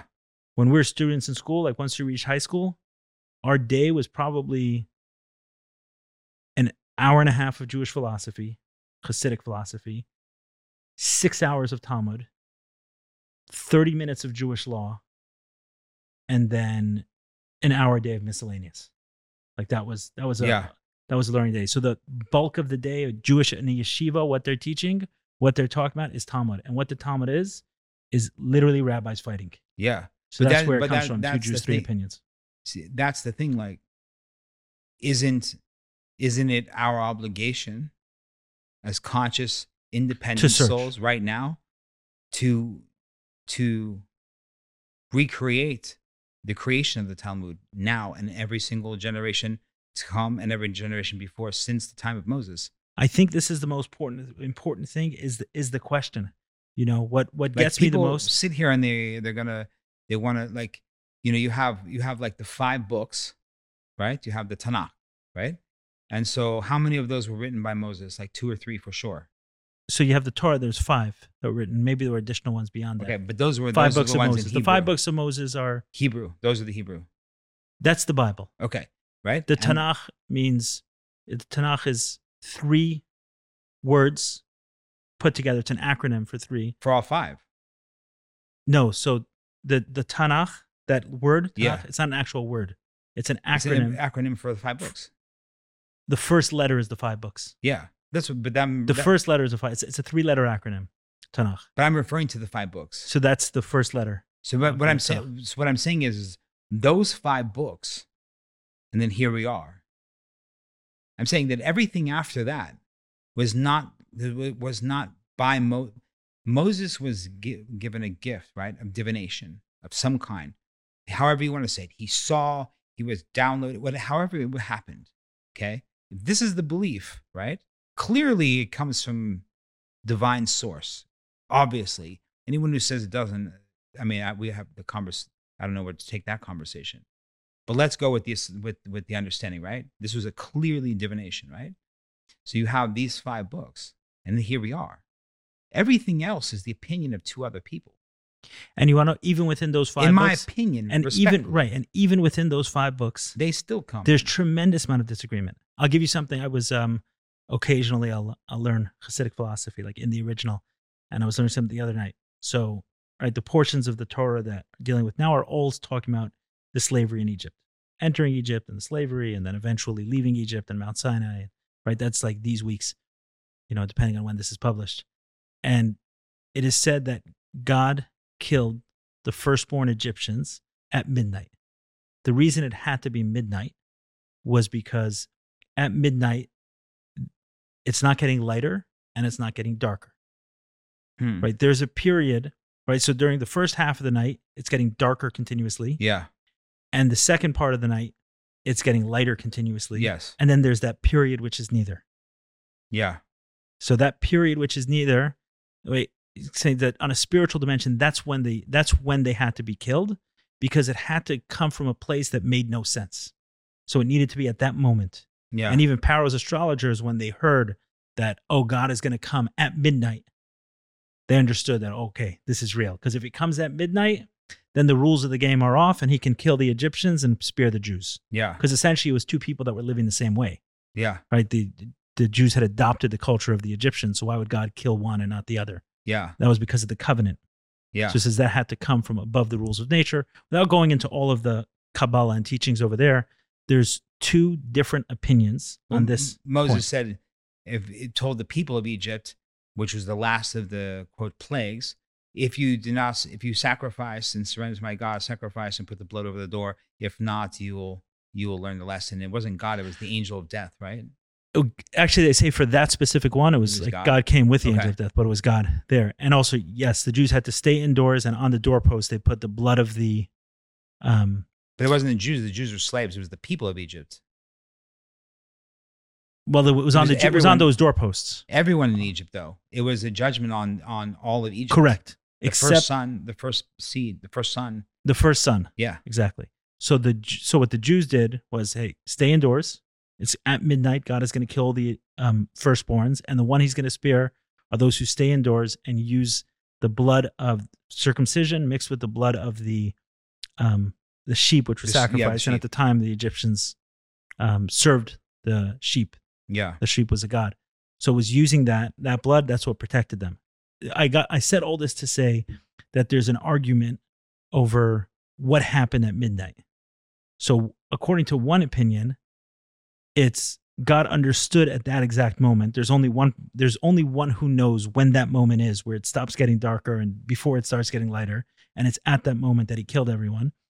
And the other opinion is that He stopped that stop time and during those during that time period like time stood still and during that moment during those not moment during this Infinite space moments. right Yeah. where time stood still that's when they were all killed and in this thing i was learning it said and both are true Hmm.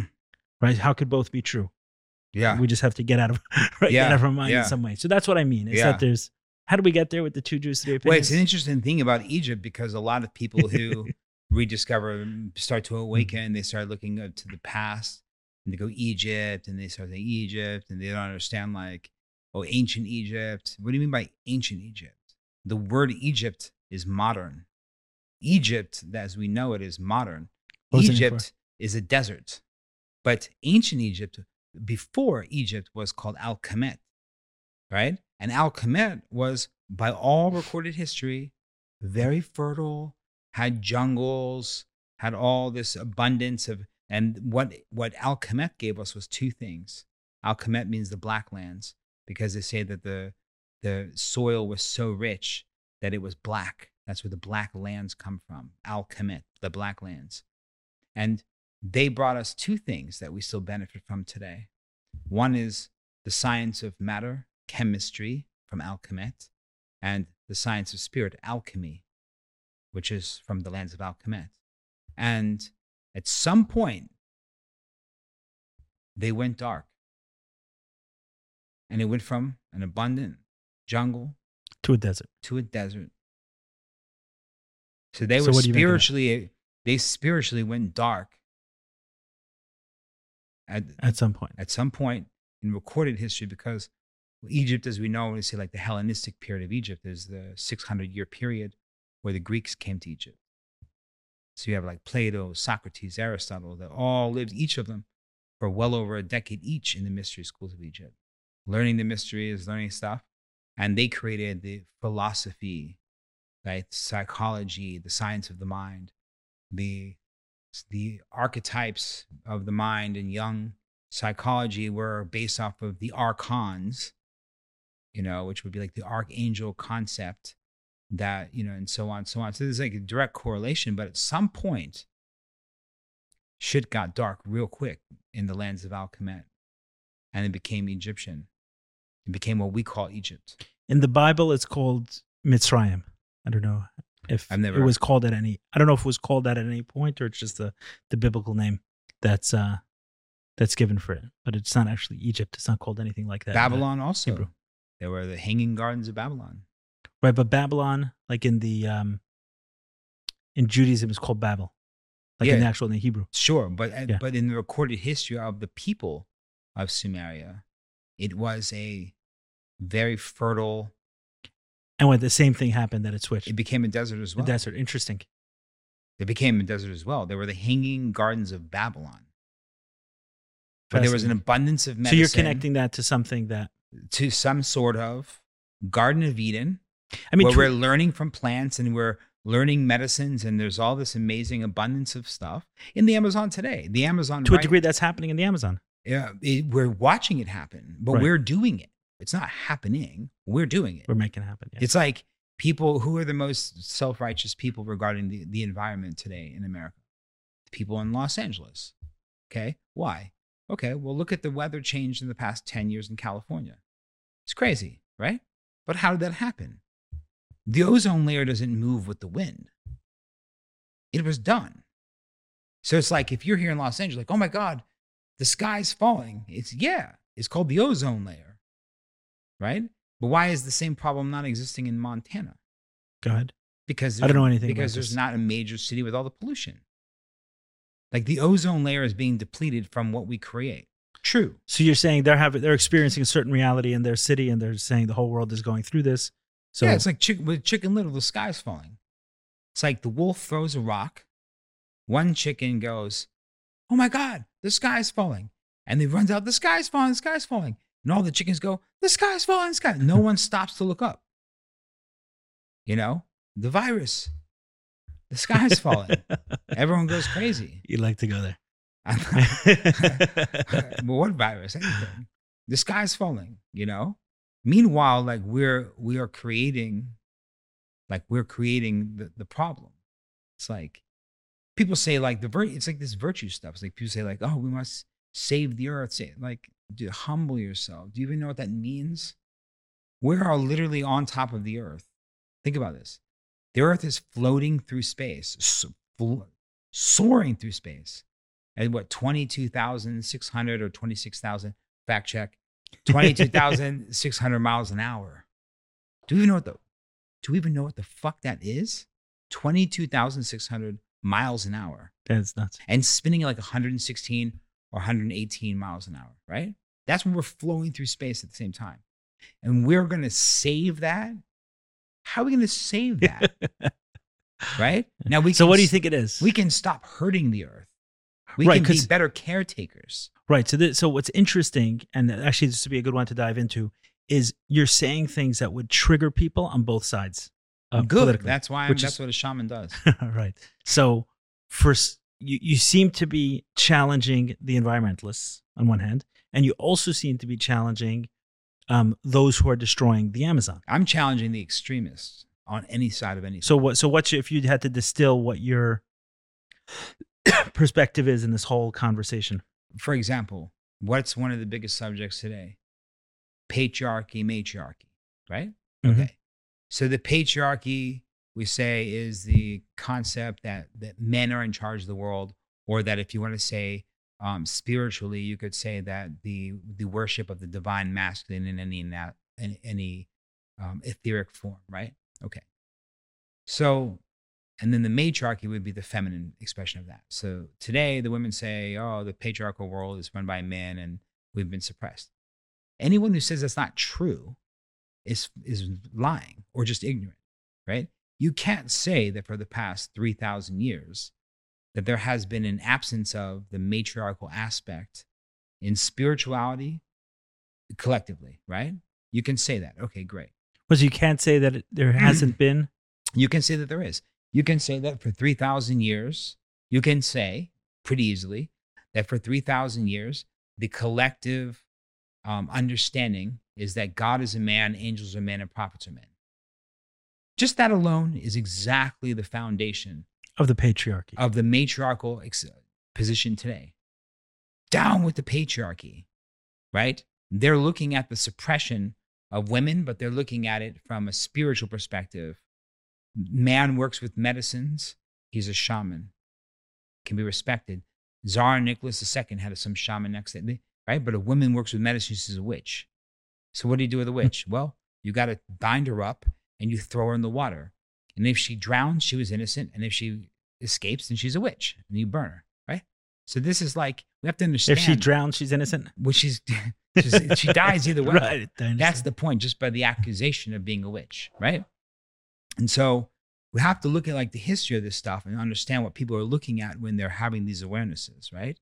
So the same way that someone would look at Black American history and look at the history of this, or the same way women will look at the history of women and the way they were treated over the last thousand years, right? You can understand certain things, but doesn't mean it's not true, but doesn't mean that we need to burn the other the ship and learn how to build a new boat while we're on the ocean. right. So what so- you're saying is that the you solution is simple. you agree with the problem, you disagree with the solution. The, the solution is simple. Instead of saying, look at this patriarchal building that's been built, we must tear it down so we can build the matriarchal building. We don't have to destroy anything. Why don't we build the matriarchal building just as high? Your building doesn't go bigger by tearing this one down 50%. That's stupid, right? Why don't you bring men to come and help rebuild the matriarchal building to its form of equality that we would all feel peace within, right? But why is that conversation not even had?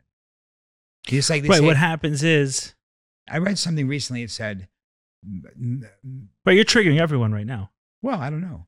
It said that masculinity is only toxic until the barbarians are at the gate.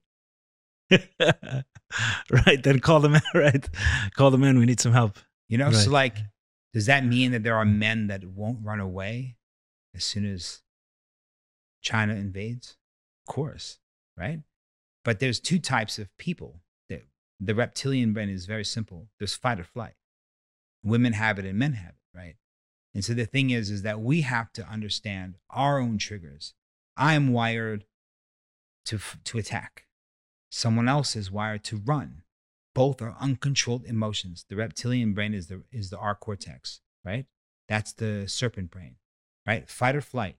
Fight is on one polarity, flight, runaway is on the other. It's still the same uncontrolled emotion, chemical response, and the principal polarity is equal. The goal is not to be triggered either way and to bring it into into oneness, right? And from this place of oneness, like uh, guess what? Just like medicine, you serve someone medicine, they go into the the the illusion, oh my God, I'm never going to escape. They throw up the delusion and they come back free. Right? So I talk like that. Right? To, is anyone going to say that he hates women? Great. That's going to be a good one. That's not going to work. I don't hate anything. All I'm simply doing is pointing out specific things. The way to make myself look taller is not by making everyone else walk shorter in my presence. It's not even to move myself to a go move to the Amazon where I'm a giant, right? It's to fix my posture in the physical form and to fix my perception of self inside of me. That's why in Islam they have jihad, right? We say jihad. Oh, It's an ji- internal war, It's right? an internal war against your own ignorance. And so it's in all the books, it's in all the teachings. How come none of us are doing that work? Why does it require such to be so fucked up to have nowhere else to look? But thank God that the opportunity comes with some sort of plant medicine, meditation, et cetera, et cetera. Some, something. Can I offer a definition of awake? I would love to have one because I don't have one. That we know enough to know we know nothing. Oh, yeah, that's a good one. that's a good one. So, you know, I was speaking to someone the other day who had like a profound ayahuasca experience and awakening. Imagine. And, and in talking to them, they were they- became as as dogmatic and as certain and as with as much conviction as anyone I can imagine. And I said, I'm, I'm not I'm not understanding this. So you get your mind blown open, and you admit that you didn't know something a month ago that you know now. Yeah. Why do you assume? Why did you go to the assumption that you know everything instead of assuming that there's probably so much more we don't know? Like in that learning, you had the same experience, but you took it in a completely different way. And I think that's what you're talking about. The occupational hazard of knowing is thinking we now know. The yeah, yeah. And then the thing is like who had um there's Plato's allegory of a cave. Do you know this one? Mm-mm. I don't really either, but it's basically um, the allegory of the cave is basically the symbolism where there were three guys in a cave and they thought that every, they just made up the whole reality and the whole story of creation, everything. They cared about religion and why they're in the cave and what the purpose of life was and everything. And one day, someone, oh yeah, and they would see the sun, they would see the shadow of the sunrise and sunset, and they thought this and this, and if I act good, and they came up with the whole thing. One day, I think one of them escapes, himself, walks out and sees, like, oh my God, and comes mm-hmm. back in and says, guys, listen, we have it all wrong. All we have to do is walk out here. And they're like, sure, you've lost it. And they never left the cave. Right. And you can look at like someone like their eyes are completely closed and they just think they're like, yep, what do you mean? Of course I can see. Right. Their eyes are completely closed. And one day they go, oh, they blink one like one eye, like blink. And they go, right? And so like they've seen for the first time, and then now that's like one glimpse of one thing, and they think that's everything because compared to what they knew before, that is now everything. But that's Right. your everything in the now. Now, so if you drink ayahuasca one time, maybe you glimpse at the universe here, two times here, three times here, five hundred times, five hundred glimpses, Right. a thousand times, a thousand glimpses. But the only thing And there could be you always take it and you never get to some information. you get a couple thousand glimpses, and all I can tell you for sure is that I can tell you for sure we'll never fully grasp the mystery. You know what this reminds me of? Uh, when I was a kid, maybe between 10 and 12 years old, uh, I, my sister was fascinated by handwriting analysis and she had a book about it. So I started reading and I was like, wow, this is super cool. So I remember I learned one trick where I go to any one of my class, they write down three statements and I'll tell you which one's a lie. Hmm.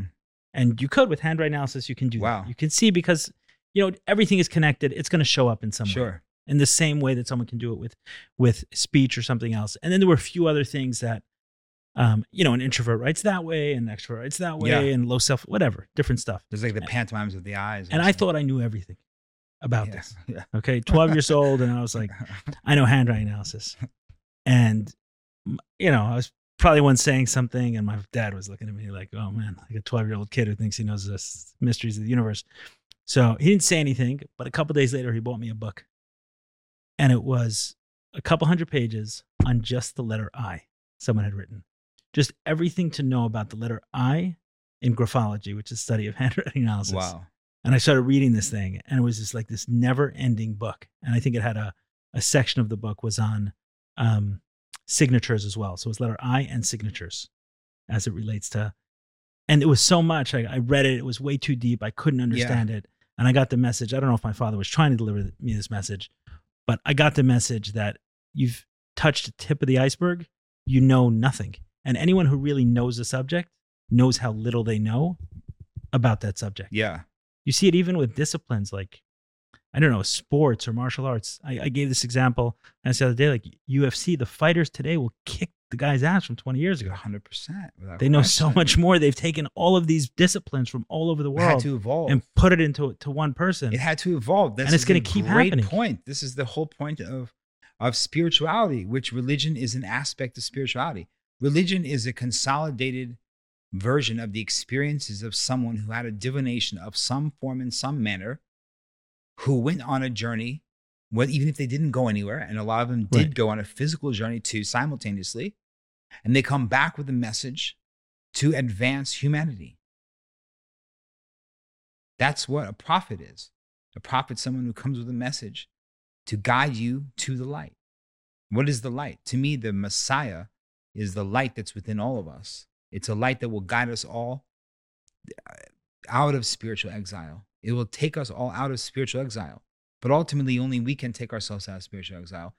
How much ayahuasca I drink is not going to help you. What am I going to do? Talk your way out of this? No. Can I talk? I'm great at talking, but can I, do I, can I talk cancer out of someone's body? No. Can I talk depression away? Maybe for a few moments. You know, could I talk my own healing away? No. So, how much ayahuasca someone drinks, how much I meditate is not going to transfer over. Just like Your because push-ups won't transfer. exactly everything so that that's that's you know i in the in the book I, i'm pretty sure it's in there too it says it's understanding humanity it's one of them but it says basically think back to a time where there was no back in time There were no gurus. yeah think back to a time where there were no stories of the past for you to either blame for the reason we're here now or to use as an excuse to justify your actions in the now what would you believe? What would you use to guide you in your moral compass if there were no books recorded there was just here and now? Our inner guidance our inner justice is what's going to guide us. And that's what we all i, I believe deeply that the majority of people feel the same thing and will have 80% the same moral beliefs as everyone in the world you can take you can take one person from you can take 200 people from all around the world bring them into one room and i truly truly truly believe of all different castes Well, you've already done this. Figure er, or you already done this, right? You've that's why I have hope and- in humanity because I've witnessed this over You and see over and over and over and over. You, we're all going to have 80% that we're going to agree morally, morally. And one of them that we will agree on a fundamental way live and let live. I'm- certain of it. Everyone talks a big game because, you know, for example, someone says, I would never do this. I would never do that. Well, you've never been in a position to. You know, you would never be in the position, you know, I would never steal a million dollars. Well, you've never seen a million dollars in two duffel bags sitting in a hotel with no one watching. You know, I would never steal. Well, you've never been hungry enough, have you? You know? So we want to pass these moral judgments and say, I would never this, I would never that. How could you? But you have never been in the position to have, you know, a life or death situation to be put into, right? And so, morally speaking, or spiritually speaking, we don't do the work. We just assume. So somehow everybody is just born in the exact perfect place with God's perfect message, and your parents are somehow just born in the perfect scenario of the truth. Everyone's born in the truth. This is similar to the poem in uh, in your book, The Khorasan, about questioning, questioning everything, question everything, question everything, including this book. including this podcast. Please question. I'm questioning you right now. I'm questioning myself always. Right? No, that's the idea. That's really the idea. That's freedom. The certainty, the conviction. That's the stuff. liberation is It's the like- ability to to have the freedom to listen to anything to observe anything and not be worried about it scarring you or polluting you like i can walk in there was um who said this i think it was osho osho said if the buddha were to walk into a bar and start dancing ecstatically, is he no longer the Buddha? And it's like, no, of course he would still be the Buddha. But if he was really that awake, would he walk into the bar? Right? And so it's like the question evolves into someone finding peace. One monk finds peace and goes to Tibet and sits amongst monks shaves the head off, no beard, um, all day, right? But then there's another monk that leaves this peace, goes down into the chaos, walks into Sodom and Gomorrah to clean that place. Both found the same thing. In my opinion, the person who understood the purpose of life was the one who left the peace of the temple and went into the abyss to help free other people. That's the point. So, is is there a space we get And to? in that journey, you're going to question everything and test everything. that's the idea. That's how you're. and that's where it's going to bring you to, to that place of of humility. And that was my point to the person I was talking to earlier about their ayahuasca experience. Is did it bring you to a place of humility that you know nothing, or did it bring you to a place of overconfidence that you think now you saw the truth and you know everything? I'll tell you one thing's for sure. is that person brings that that energy of knowing everything into the second ayahuasca ceremony, they're going to get a rude awakening. right. Yeah. Oh yeah. For sure. You can't run or you can't run around and um yeah, you're not going to get very like I've seen people, you know, go go loony with everything. Like not that they went like literally crazy, but meaning like I've seen people find like kundalini yoga, oh my god, and find uh, this and find that, and you know, we're we're so we we trade one form of idolization for another. We, as in all, I'm saying humanity.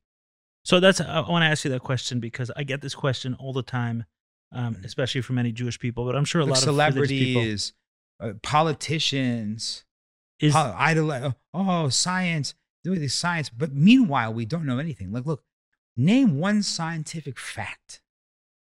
Name one.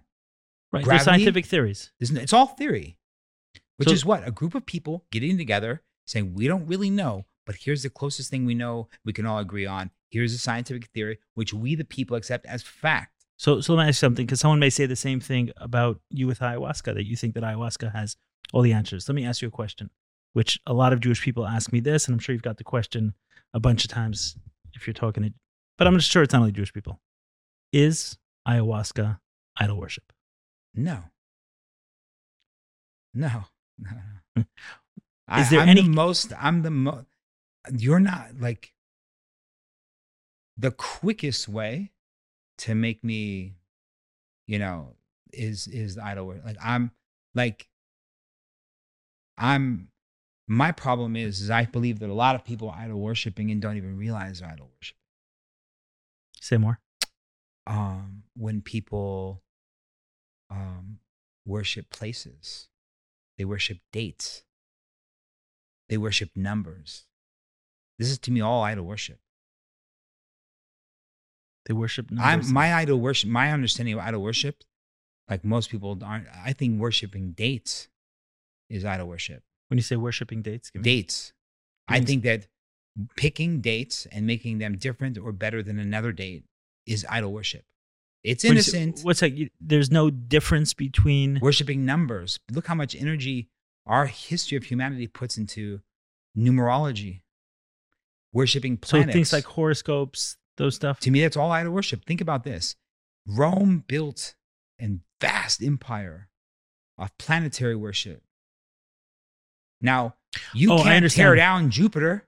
But I understand what you're saying. Idol worship doesn't mean that there is no power there, right? Because money has power, but it would be idol worship As to assume it has all the power. Yeah, as a, as a deity. So you're not saying numerology doesn't exist or I'm not saying anything doesn't exist. You're just saying it doesn't have all the power. if if this plant right here, if that well, that's ceramics, it's not going to hold energy. Let's just say that Hmm. that that is made of brass, right? Let's say it's made of uh, brass. Which brass? was The reason why they use brass for all the stuff was brass was the combination of copper and tin, masculine and feminine metals, right?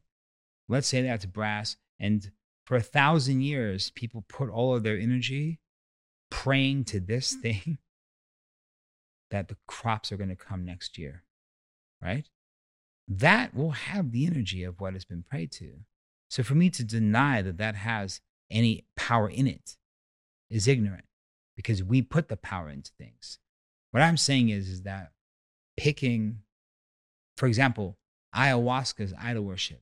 Well, what exactly is the idol worshiping?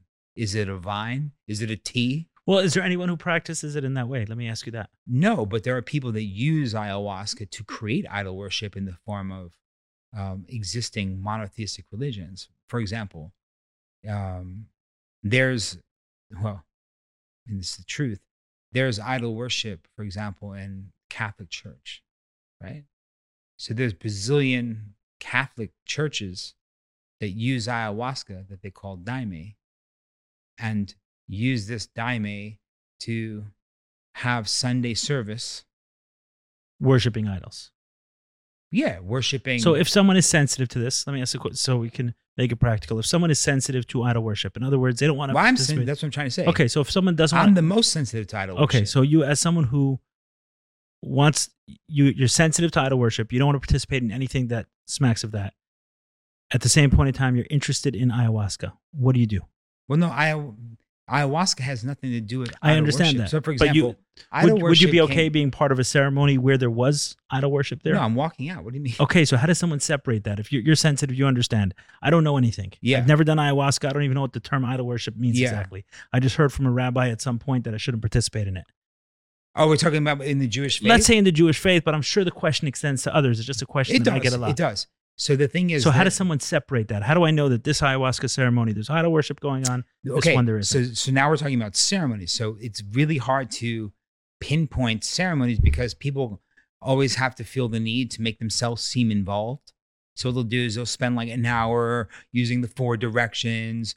They'll start calling archangel, like whatever they can do to make themselves feel seen before they serve the ayahuasca because they don't know how to absolve themselves of the need to be seen to be a part of the actual healing. Would you consider a ceremony like that idol worship? anytime you're call, calling in anything that is you're drinking so you're drinking in essence this you're you're with ayahuasca we're talking about a vine that grows in the amazon right? We're talking about a leaf in chacruna that's every single leaf on earth that's green has dmt in it. We have dmt in our third eye. We have dmt in our cerebral spinal fluid science found dmt in fingernail clippings three years ago okay I believe it is a consciousness molecule that exists in anything that's conscious, right? Okay. That's my, I think, well, that's what we're finding out. Pretty sure that's what it is, okay? Now, if we believe in the supreme creator and we believe in the, in the monotheistic expression of God's creation of the universe, the earth, all things upon the earth, and then on the, and then creating man and then resting on the Sabbath, right? Okay. That means that everything that's natural is a part of God's creation. Now, if we merge that into the understanding, which is when, when I say shamanic understanding, I mean the basic human's relation to the mineral and the plant kingdom. Shamanism is the child of earth, father nature in the mineral kingdom, mother nature in the plant kingdom, making the child of earth. Mother earth to us, but to the earth is the child, father, sun, and mother moon. And this correlation between the masculine and feminine And energies little, of creation, which is in Judaism. and we the little animals. on this earth. Judaism, the universe is all matter and space. So we're we're like literally a human sitting here thinking about God walking through a Garden of Eden, and where are you, Adam? Because you ate the apple. But as soon as you step back from that, and you say, okay, God, the Father of the universe, meaning the Creator, the seed of the Adam, put into the womb of the universe, right? Which creates the universe is all matter and space. Matter is particles, particles of atom. God, the Lord of the universe, with the seed of creation, which created the entire universe, which is all matter and space. Every planet, every star that ever existed, everything that's ever transmuted into any form, every single piece of matter that exists that comes up and creates you and I, or somehow through the miracle of creation, in the microcosm, your father's seed went into your mother's womb and created you. And at some point, the eternal spirit that was created in the first creation, the existence of God exists inside of you. And so to say that there's a difference that you should be worried about the consciousness that exists within Mother Nature. I no, I am Not not, you, Right, but I I'm am not worried about that. No, but follow my, but here's Yeah. my train.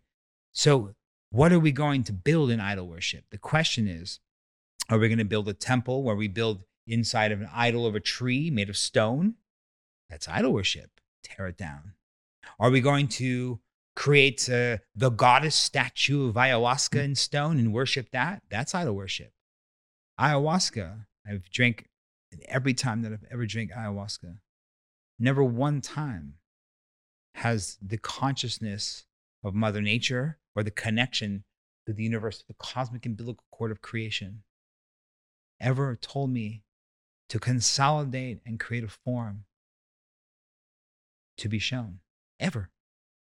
And there's a few thousand times. So if someone's going to tell me that they drink ayahuasca five times and they saw ayahuasca, I what do you mean you saw ayahuasca? Because you know, one of the my understanding from so to explain it from a from a Judaic form, my understanding of the essence of the divine feminine is expressed through the Shekhinah, that is the word I've heard for it. and the Shekhinah is moving through the Sifarat. Yeah, Sphirot, yeah. does it have a form? No. Is it supposed to be worshipped?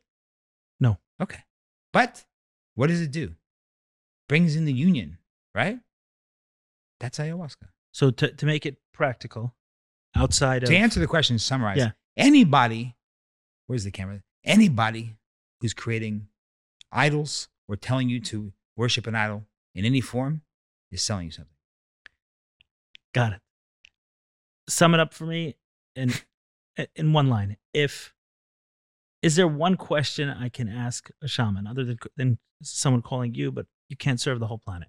If someone wants to do ayahuasca and what they're most concerned about, right, outside of everything else with the shaman that they should be concerned about, but if they're something they're most concerned about is idol worship, is there one question they can ask the shaman to know whether or not they do or don't? Obviously, assuming the shaman's honest. Is it do you call on spirits? Is it um the calling spirits doesn't really work because if you're singing uh yeah the spirit thing's not going to work you can ask them what do they believe in god so to you that's the essence? Well, Is- here's are, the- are they the- monotheistic? Here's the, here- here's the thing. Here, no, they'll be monotheistic, but here's the problem. Okay. What we have to do is look at the history of South America. So when Spain and Portugal, Portugal came and took South America, Portugal was over here and Spain was over here, and they were arguing over the territory. So they both went to who? Daddy. Who's daddy?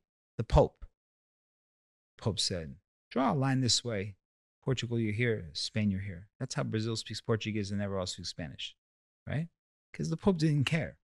Because he knew that they were going to be unified to the Catholic Church, which brings one thing Jesus is God, right? So you can go to the very, very, very deep, deep, deep parts of the Amazon. There's two things you'll find. One, you'll find tennis shoes and maybe a Reebok or Nike shirt. They don't walk around in ceremonial outfits. They walk around in normal clothes like us. The second thing you're going to find is is Catholic, is Catholicism.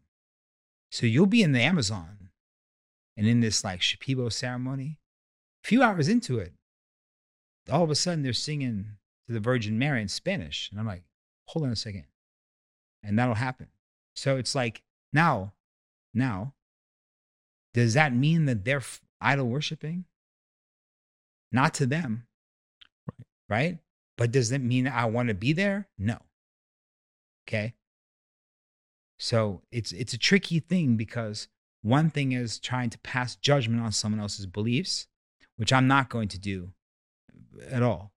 Um, and I've been, I would say, of 60 ceremonies in the Amazon,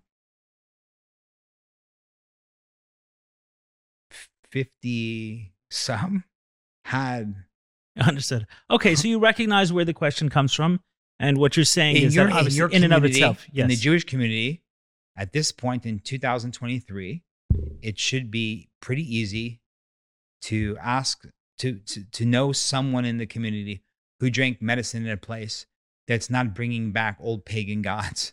Understood. You know okay, what I mean? fine.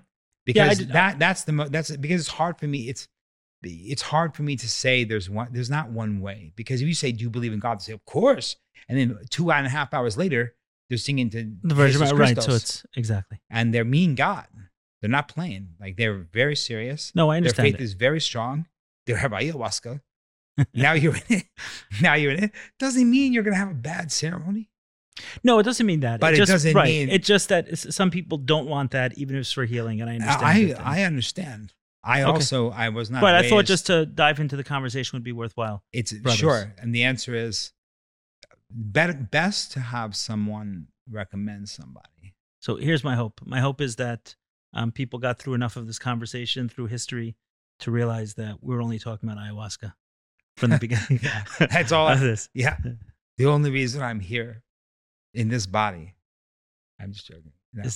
No, the only reason I'm here is to, I, I believe I'm here to plant seeds and build bridges. and you've certainly done that with me. Plant seeds, and either your inspiration is going to make it grow or your pain and suffering is going to make it grow. Amen. That's going to grow, and then build bridges to bring us all into one. Understand, like we have an opportunity now, the same tools that they're using to keep us divisive, to keep us under control, To use to make us to hate come each together. other, to make a unified fear, is to make us is the same tools to bring us together. And Amen. there's one gigantic bridge that people have created. Um, and uh, and there, there's you know we have the the cloud and we have all these other forms, and we're going to utilize this to to bring everyone together. If you if someone says a message of hope, someone else, you know, someone's message of war could be a message of peace to someone else. It just depends on on what you're looking at, right? And so it's like if mm. what I say is offensive to someone, well, you don't have the I don't have the right to not be offended. You're right? Like half of the stuff someone says, right, for me could be offensive, right? And the question is like, why does it bother me? And the answer is, perhaps you don't know enough about the subject, you know, and maybe we should dive deeper and dive deeper and question everything. I think that's what it connects to. If there's a title for this, it's question everything. This one, the for this one. We'll see. We'll see. Okay, thank you so much, Omar, right, for brother. sitting down. It's amazing. always I hope a lot of people um, benefit from it, and great work. thank you. In search of more. You like this podcast? in search of more. How would you describe it to someone else? What we're doing? This here? one we did or this No, one? no, no. No. In general, what what we're doing here. I think that you I think that you are opening up a new aspect of the quote podcast by truly searching for more. More what? More anything. Whatever you're searching for, there's gonna be more of. More depth, more understanding, in search of more truth, in search of more clarity, in search of more healing, the recognition that there's always something more to search in for. In search of more unity. Amen. Amen to that. Amen. If we can create a world where When? we can know when we create a world that we know that we have peace outside that's not dependent on electricity and the police. Amen to Police. that. And yeah, and the illusions of power. And Amen. and a world run by beta males. The most dangerous thing we have in this world are beta males. we'll make that our next. For uh, example, let's- was was Hitler an alpha male? No, No. He didn't even eat meat. a lot of don't eat meat. Those guys aren't betas though. A lot of them are. I mean, I'm gonna bring you some. The- Let's the- wrap this up. They're killing me on the uh, Let's cut out that last part. stuff. Let's cut out that last part. So, but let's show it natural. We'll keep all this in. And then, no, no, the in search of unity part, like end right there, because I don't want to get because they're gonna be like, oh, he thinks he's an out. They'll they'll bypass the whole thing and then go into this It- whole he thinks he's dot dot dot. okay.